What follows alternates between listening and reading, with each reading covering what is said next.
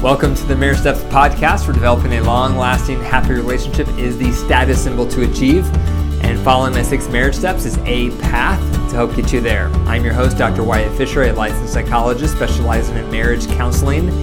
The Marriage Steps Podcast is listener-supported, so to help keep it on the air so couples worldwide can receive hope for their marriage, please consider becoming a monthly supporter by going to patreon.com/marriage steps.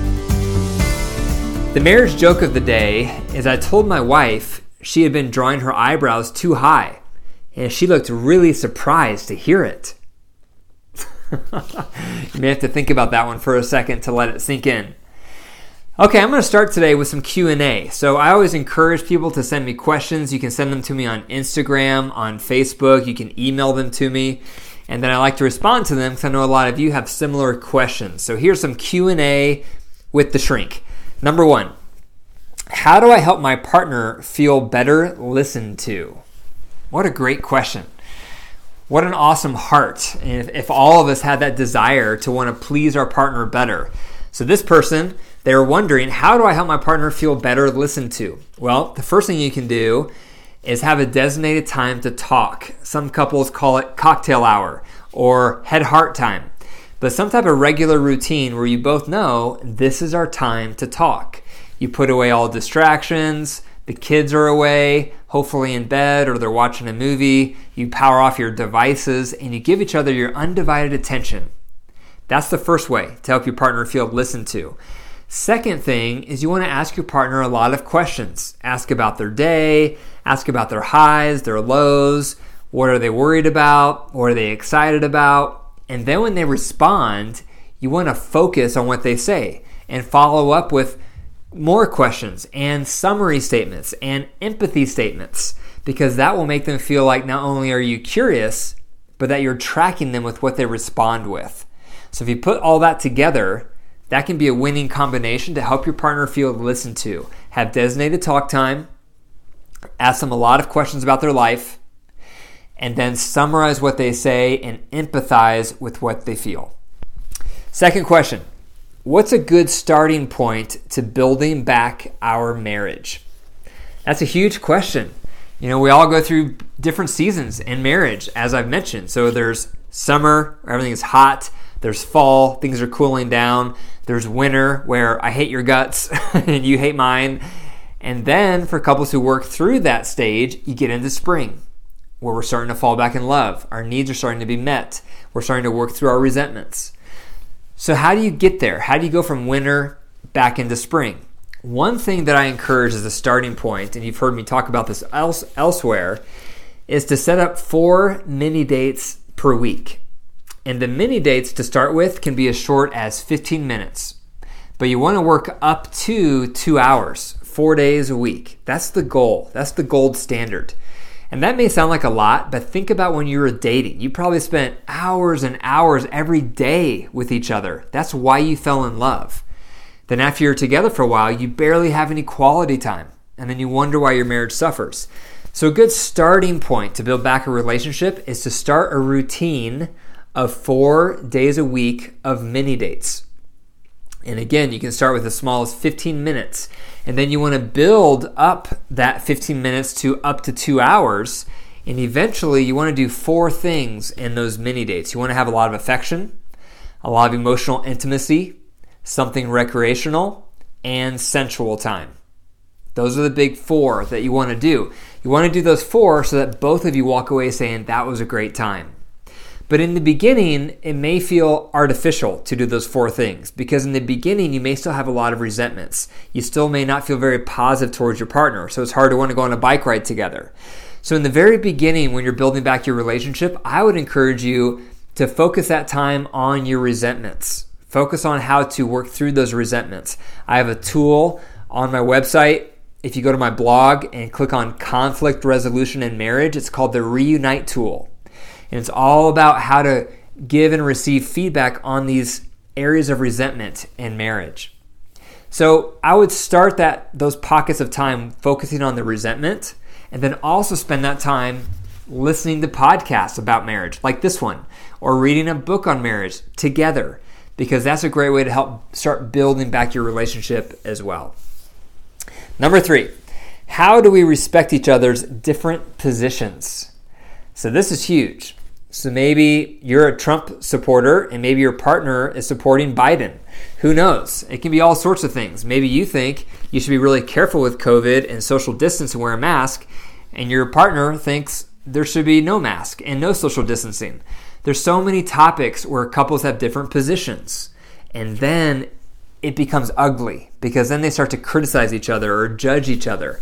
So what do you do when you have a different position? I was working with a couple recently and they had different positions. One of them wanted to have more kids. The other one didn't want to have more kids.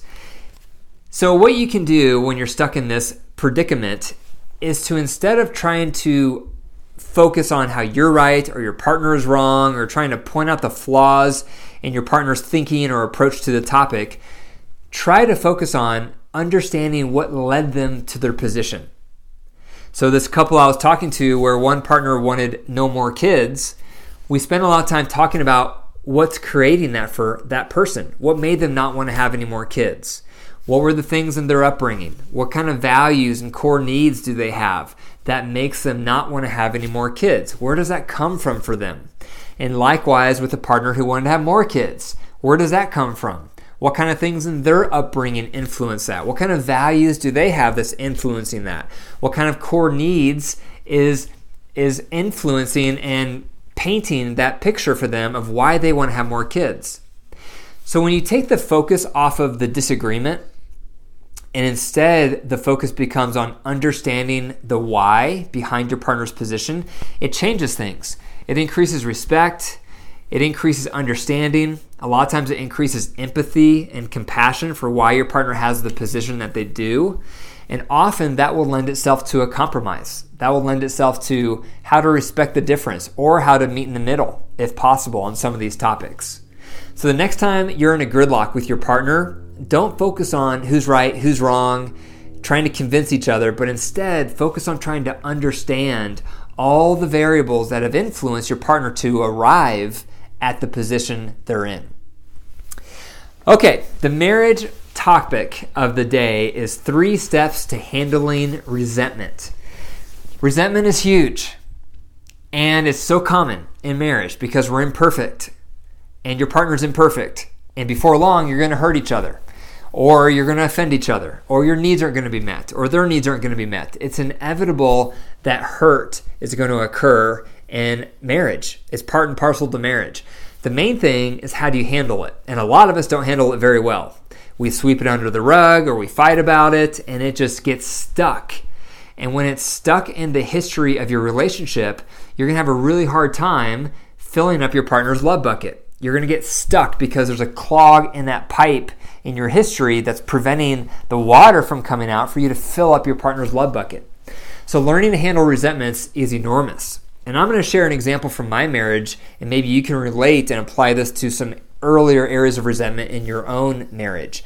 So the first thing I would recommend, if you have an area of resentment, is go back to the initial pain point. What was the initial pain point? What happened?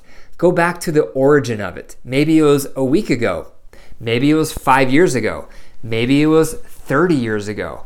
You have to go back to the original experience. What happened for both of you? What went down? And how did you interpret what went down? So the example in my life with my wife and I is shortly after we got married, which was in 1999, my wife very quickly did not want to have anything to do with sexual intimacy. So she had a lot of trauma in her background, a lot of unwanted horrific experiences sexually. And so when we got married, all that trauma came to the surface and she wanted to avoid sexual contact at all costs. And what she needed when she would get triggered, because when we would try to have a sexual encounter, she would get triggered. That trauma of hers would come up and she would get hostile towards me in the moment when I was most vulnerable during our sexual connection. She would get triggered and get hostile towards me during our sexual activity. And when that would happen, that would trigger stuff in my background of feeling rejected, and then I would get hostile in response. So that's the first step. You have to understand kind of what happened, what went down. And this leads into step number 2. You want to see the innocence in your partner and take ownership for your part. So for my wife and I, when I started thinking about, okay, what happened? Why did all this trauma for her surface right after we got married? Like, what was that about? It took me a long time to understand that trauma tends to surface when someone feels secure. When someone finally feels secure in a relationship, they feel safe for their trauma to surface. So for my wife, she wasn't having all this trauma against me on purpose. It was quite the opposite. It was because I was making her feel secure. And our relationship made her feel secure enough for her trauma to finally surface. So that was an important point for me to see her innocence in that.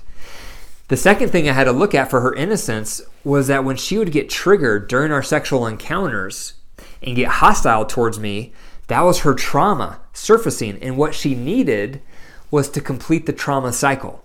So when someone gets triggered from their trauma, they need to be comforted, they need to be held, they need to be reminded that it's okay. There's no lion chasing them right now, even though it feels like there's a lion that's going to pounce on them. They move into fight or flight. They go into their sympathetic nervous system. And so what they need in that moment is to complete the trauma cycle, to be reassured, to have grounding exercises where they recognize they're not in danger and everything's going to be okay. And that reassures them. And that allows them to get out of fight or flight and go from their sympathetic nervous system over into the parasympathetic nervous system where they're relaxed. And if you do that enough times, the person can heal from their trauma in the context of their relationship with you. So it helped me to understand how she would get hostile towards me because all that was her wanting to complete her trauma cycle. It wasn't her trying to reject me. It wasn't her trying to hurt me. It wasn't her trying to push me away sexually. It wasn't personal at all. She wasn't trying to neglect the relationship. She was having trauma. She was having triggers, and she needed to complete the trauma cycle. So that was innocence. That was the innocence in her heart. That was what she needed, and it was so helpful for when I finally could understand that. Because instead, it felt like she was rejecting all of me and rejecting our marriage. And so then I took it personal. So then I had to also look at my contribution. How was I making this worse? Well, when she would get hostile during our sexual encounters, it triggered my trauma. And so in my history, I have some trauma of feeling rejected. And when she would respond that way, it would activate my trauma, and then I would respond with hostility in return. I didn't know what I was doing. I didn't know how to be therapeutic. This was before any of my study came into play with psychology. I had not gone to graduate school for psychology, so I didn't know what I was doing in response. All I knew was that my wife was getting hostile towards me during sexual encounters, and so I became hostile in response. And that was the last thing that she needed. She needed to complete her trauma cycle and feel safe, but instead, I made her feel even more unsafe because I would get hostile in response. So it made her feel the opposite of what she needed. So then sex for her became even more dangerous, even more high stakes, and it demotivated her to even want to work on it. And so it took me a long time to see how I contributed because for the longest time, I felt like it was all her fault and that she just wasn't being a good partner. But it took me a while to finally realize, first of all, this wasn't intentional. There was innocence for her. She finally felt safe, so her trauma was surfacing, and all she needed was to complete the trauma cycle. So when she would get hostile, that was her trigger. It wasn't personal. And then I had to recognize that I made it worse by responding with hostility in return. So when I realized all those factors, being able to see her innocence and being able to see my part, my heart exploded with compassion because it showed me I was not able to give her what she needed. And I remember when we had this conversation together and tears started going down my cheeks because I felt so bad for not being able to provide what she needed. And I felt so much compassion and so much ownership for what I had done. And that led to me sincerely apologizing and empathizing, and that made her start to cry because that was finally what she needed. And then we held hands, and she sat on my lap, and we just embraced each other. And it was one of the most healing moments of our marriage. And so this might be what your marriage needs. Your marriage may need some type of cathartic, emotionally corrective experience around resentment. And that goes into the third part, which is what I already just highlighted, which is you apologize for your impact. Doesn't mean you meant to, doesn't mean it was your intention, but I had to apologize for responding with hostility and providing the opposite of what she needed. And when I apologized sincerely and was empathizing with how I impacted her, that's what broke open the chains. That's what broke down the gates. That's what removed the walls. So, think about your relationship. Think about any areas of resentment. You're not going to win the argument of who is right, who is wrong. You need to talk about how it felt for both of you. What was going on? What were your core needs? What were your wounds that were getting stirred up? Then you want to really focus on the innocence in your partner and what was your part. So those are your three things to think about. So number one, go to the initial pain point to understand it. Number two, see the innocence in your partner and own your part. And then number three, apologize sincerely for your impact. Thank you for listening to the Marriage Steps Podcast. If you enjoyed the episode, please scroll down, click the 5 stars, and leave a review. And be sure to tell your family and friends about the Marriage Steps Podcast. The more reviews I get, the higher the podcast will appear on search results, so more couples can find it. For more marriage resources, be sure to go to my website, drwyattfisher.com. And if this podcast has made a positive impact on your relationship, I would love to hear from you, because your story will inspire others. So please email me, info@drwyattfisher.com, if this podcast has impacted you. And remember, your marriage is alive. So if you care for it, it will grow. But if you neglect it, it will wilt and die. The choice is up to you. Take care.